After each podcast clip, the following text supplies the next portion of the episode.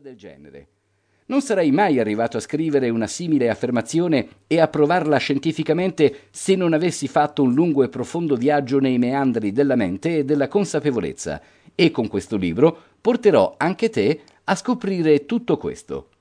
Ultimamente mi succede sempre più spesso e sempre con più precisione di riuscire a prevedere il futuro. È una cosa che sai fare anche tu, se ci presti attenzione. Te ne do subito una dimostrazione. Già nelle prossime righe ti renderai subito conto delle capacità che hai. Se voglio accompagnarti per mano nella tana del bianconiglio, ho bisogno che tu scelga di fidarti di me almeno un po'. Non molto in realtà, perché quello che ti farò vedere cambierà completamente e per sempre la tua vita, che tu lo voglia o meno, senza che tu abbia bisogno di alcun requisito particolare. Pronto? Ok, questa sera siediti comodo sul divano davanti alla tv e accendila. Non voglio neanche sapere che canale guarderai, ma cerca il primo telegiornale e prestagli attenzione.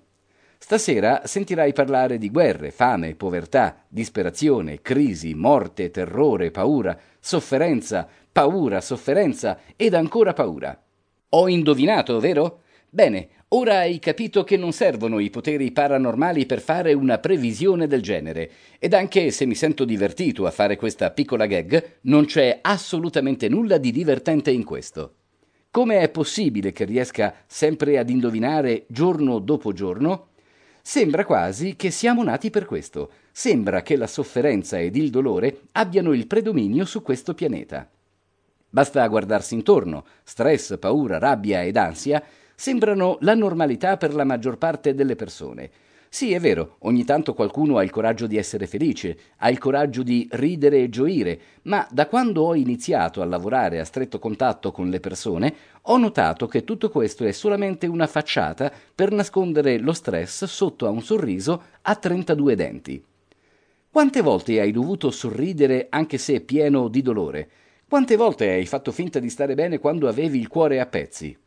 Quante volte hai mandato giù quella rabbia perché avresti fatto del male a qualcuno? E quante persone conosci che fanno uso di cibo, alcol, droghe o psicofarmaci per cercare di lenire la sofferenza, che è considerata una cosa così normale per la nostra società?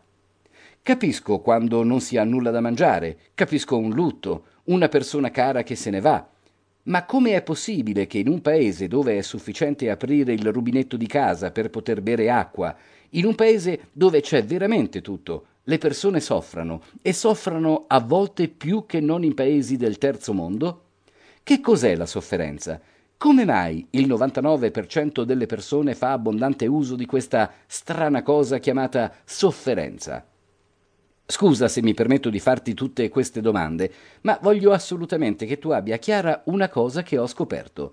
Tra un po' mi darai perfettamente ragione.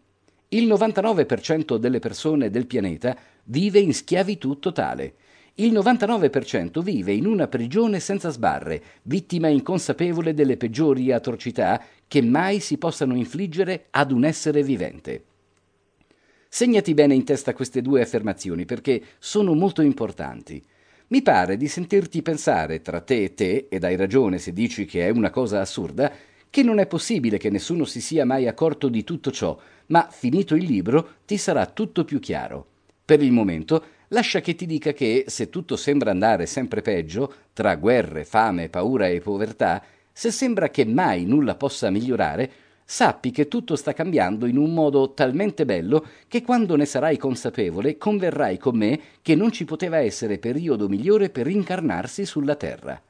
Oggi, grazie ad Internet ed alla possibilità di condividere informazioni istantaneamente, abbiamo la possibilità di rimanere in contatto e di conoscere le scoperte che un cittadino dall'altra parte del mondo ha fatto. Abbiamo la possibilità di conoscere tecniche e strategie che stanno piovendo copiosamente, portando gioia e pace alle persone. Sembra incredibile, ma grazie alla diffusione degli smartphone una persona può avere il sapere di tutti gli esseri umani nel palmo della mano e può decidere in totale autonomia se ritenere vero o meno qualcosa, senza bisogno di intermediari. Il potere è di chi ha la conoscenza e fino a non molto tempo fa era proprietà di poche persone. Ti basta vedere come la maggior parte delle religioni abbia creato un sistema ben strutturato.